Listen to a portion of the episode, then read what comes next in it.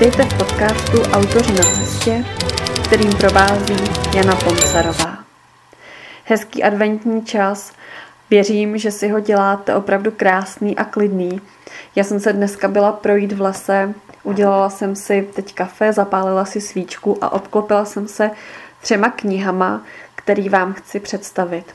Jsou to knihy, eh, které napsali eh, tři spisovatelé, zahraniční spisovatelé a mě pomohli před asi čtyřmi lety, když jsem začínala psát svůj první román.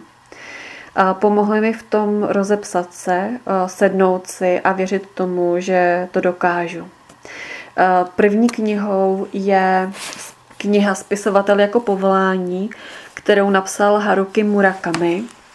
A další knihou je eh, kniha v angličtině, která se jmenuje You Are a Writer. Napsal ji Jeff Goins. Uh, Jeff Goins je um, autor, který se uh, zaměřuje uh, zejména na literaturu faktu. A další knihou je The War of Art od Stevena Pressfielda. Tato kniha vyšla i v českém překladu, takže si ji můžete přečíst i v češtině. A Steven Pressfield eh, proslavil pojem odpor. Eh, odpor je všechno, co vám brání nějakým způsobem si sednout a začít tvořit, začít psát. A Steven Pressfield eh, ve své knize popisuje, jak se s tím odporem poprat, tak abyste už konečně začali tvořit a přestali poslouchat eh, ten vnitřní hlas, který vám našeptává, třeba, že to nedokážete, nebo že byste měli udělat ještě tamto a ono. A místo, místo toho, abyste si prostě konečně sedli a začali psát. To je vlastně eh, na tom vůbec to nejdůležitější. Odhodlat se, otevřít počítač nebo zápisník a napsat první větu a vytrvat u toho.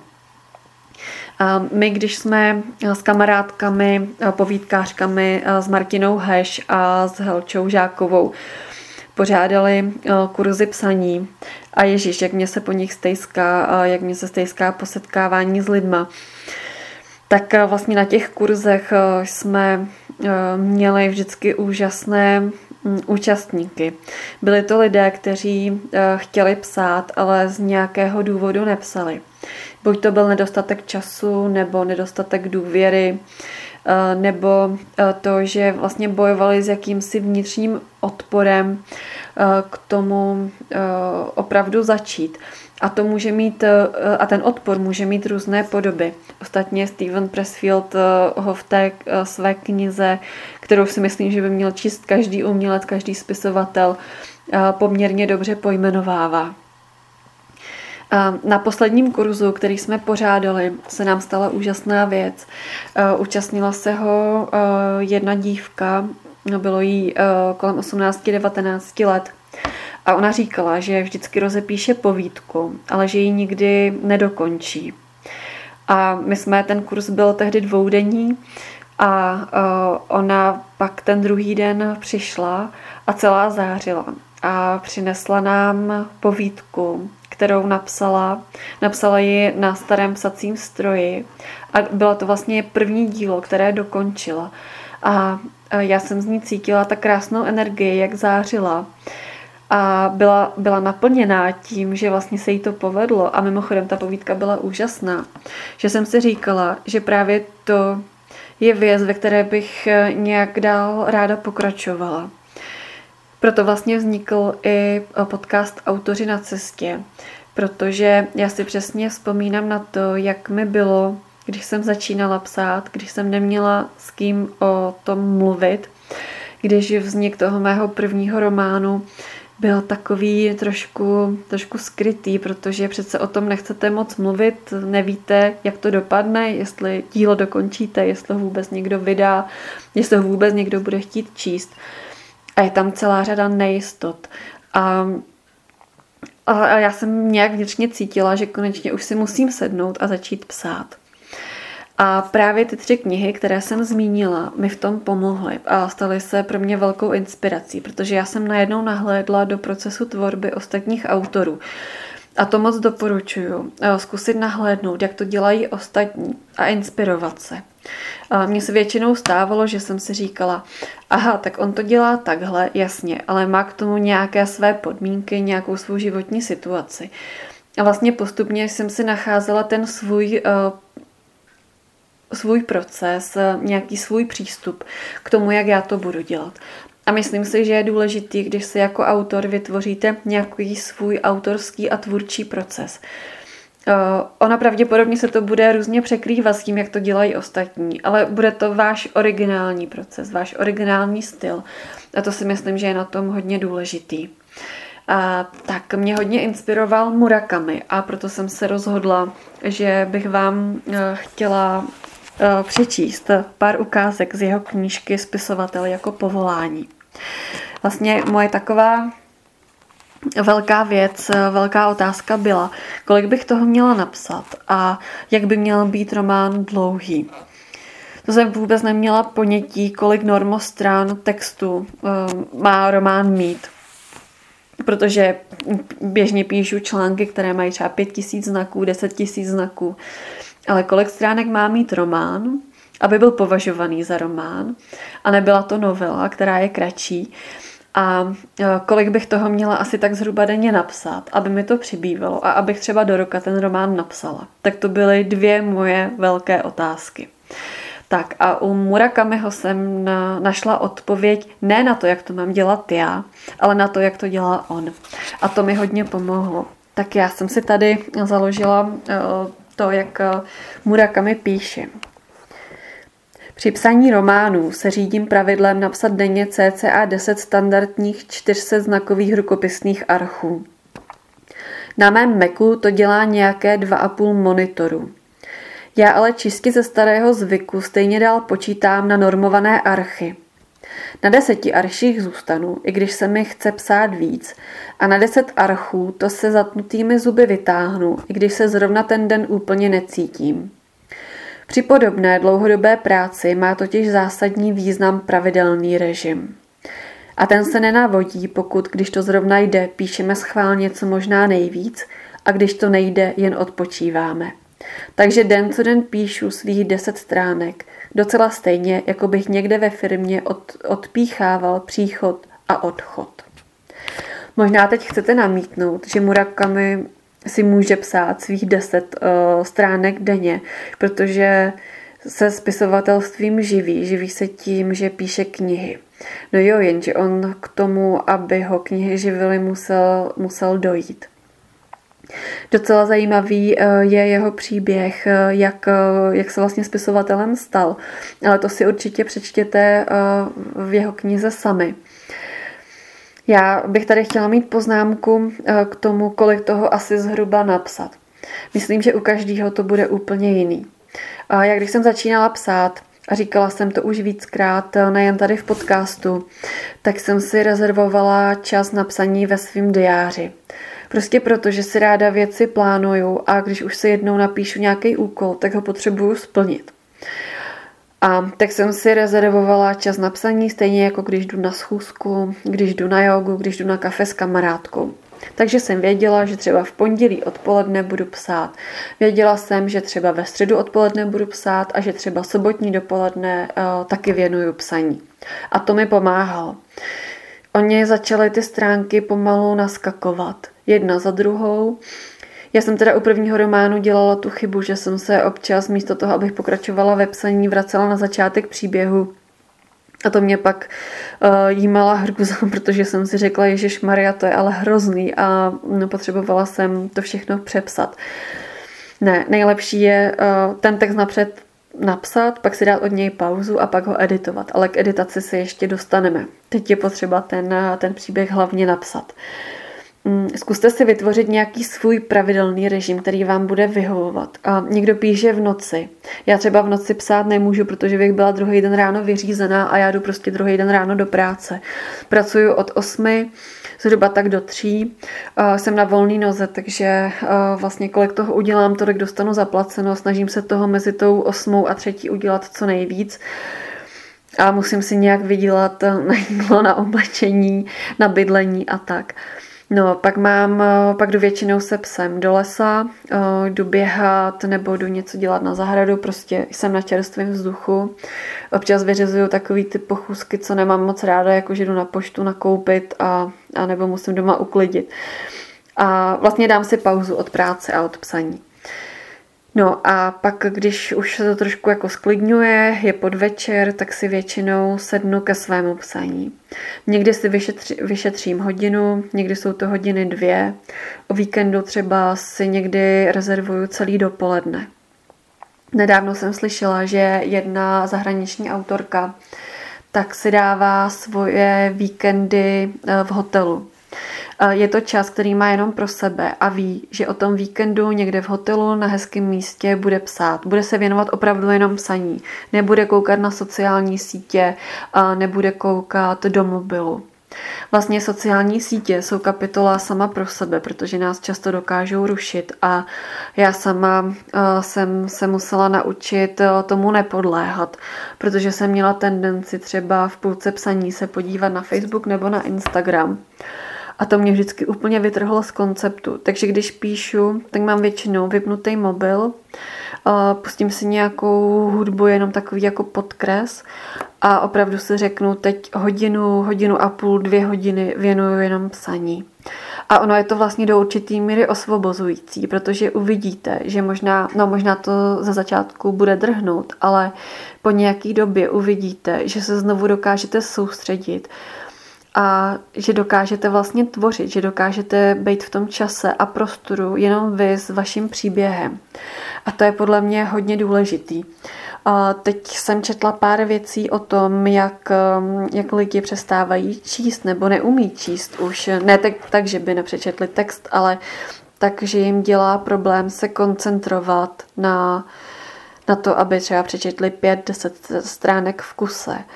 A souvisí to právě s, se sociálními sítěmi, s tím, že jsme pořád obklopený informacemi a pořád máme pocit, že nám něco uniká.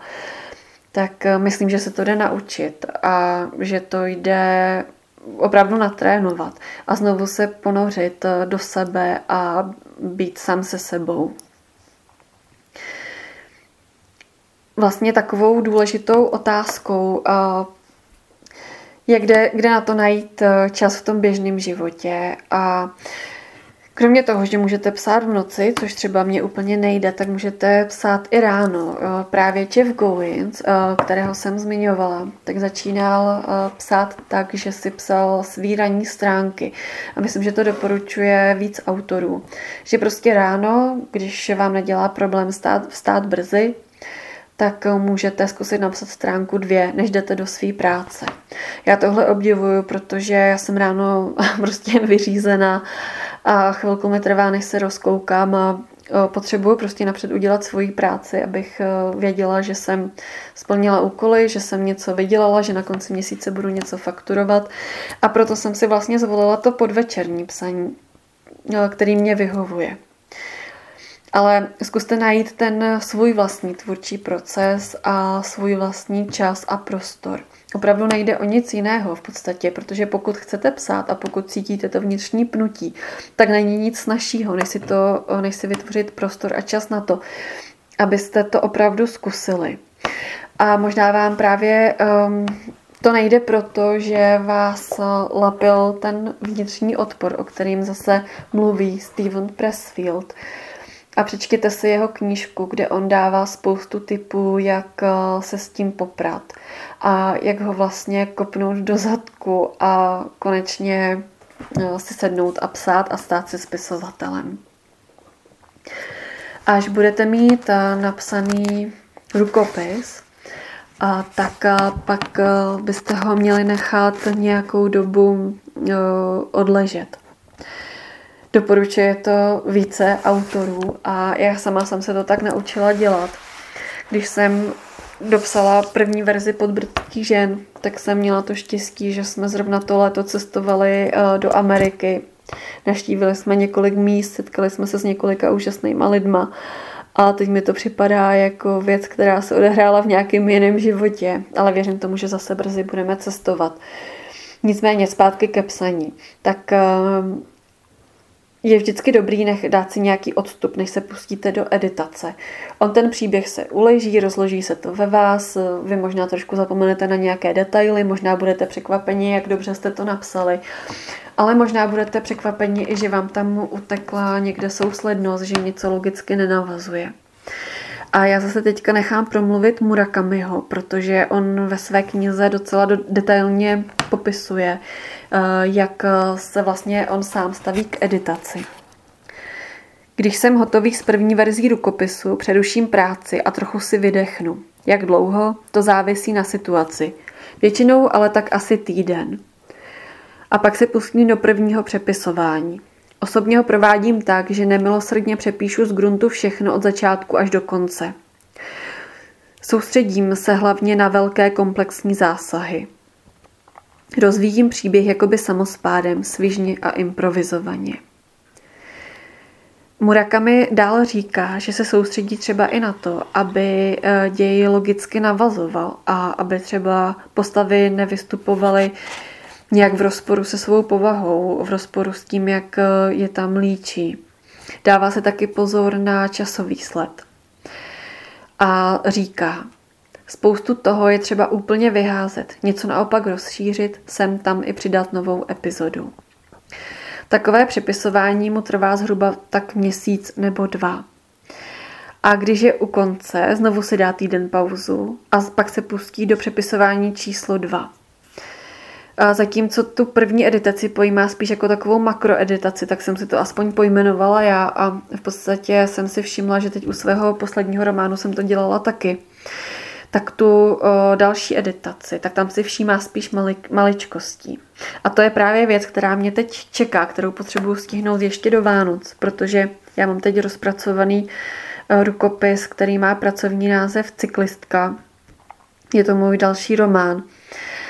A e, já jsem ho psala v průběhu letošního roku, a pak jsem ho editovala a dávala jsem ho číst mé e, kamarádce, která je mojí první čtenářkou.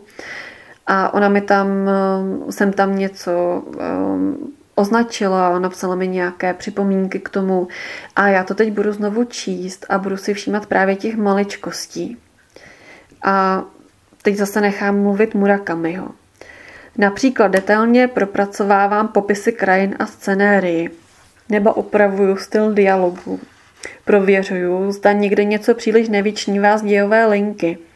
Do. Pardon, do srozumitelnější podoby přepisuju všecko, co se při zběžném čtení není příliš jasné. Starám se, aby příběh plynul hladce a přirozeně. Nepodnikám žádné velké operace, pouze jeden za druhým vrším dílčí chirurgické zásahy. Murakami dál říká, že je dobré sem tam i text trochu rozvolnit, uvést ho do rovnováhy, aby působil dobře jako celek.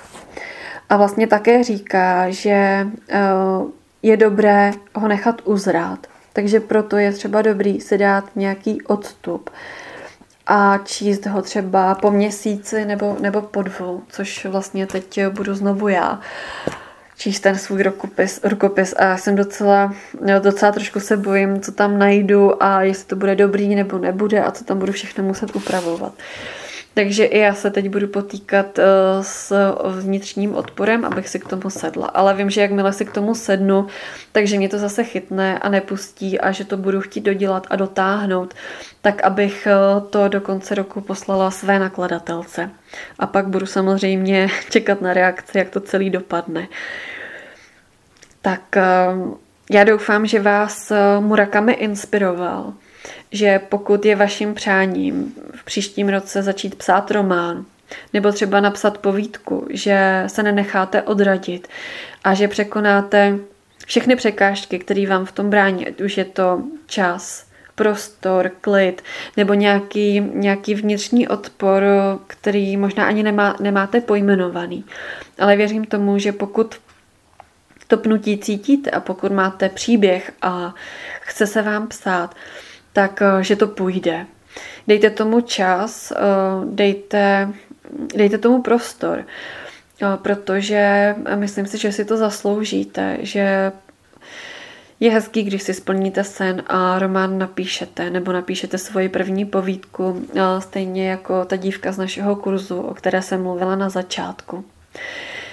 Já si vůbec myslím, že advent, adventní čas, že je krásný období, který přeje příběhům a ať už je čtete nebo, nebo je tvoříte, protože brzy se stmívá a co dělat doma, tak uh, můžeme se dívat na televizi nebo strávit spoustu času na sociálních sítích a nebo si prostě něco číst a nebo něco psát. A, a já si všímám a jsem za to moc ráda, že poslední dobou spíš sahám po knížce než po telefonu. A Stálo mě to někdy hodně úsilí tomu, tomu odolat, protože je mnohem jednodušší dívat se, co dělají ostatní. Ale tak nějak tenhle rok mě naučil abych si víc vážila toho okamžiku teď a tady, protože najednou se ukázalo, že to, co je, nemusí prostě zítra platit. A tak vám přeju, abyste zůstali zdraví, abyste měli sílu eh, a čas a prostor na to tvořit eh, svoje vlastní příběhy. Já tímhle eh, dílem podcastu tak nějak symbolicky uzavřu tu první sérii, kterou jsem začala natáčet někdy na podzim roku 2020 a budu se těšit, že v lednu eh, budu v podcastu pokračovat. Budu si opět zvát eh, spisovatele, ale nejen spisovatele, budu si zvát i nakladatele, editory, eh, literární redaktory. A budu se snažit o to, abyste v podcastu dostávali typy, které vás budou inspirovat a které třeba posunou.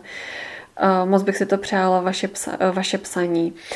Tak vám moc držím palce, zůstaňte zdraví, mějte krásné Vánoce a užijte si klid a radost a odpočiňte si. Budu se těšit zase v lednu.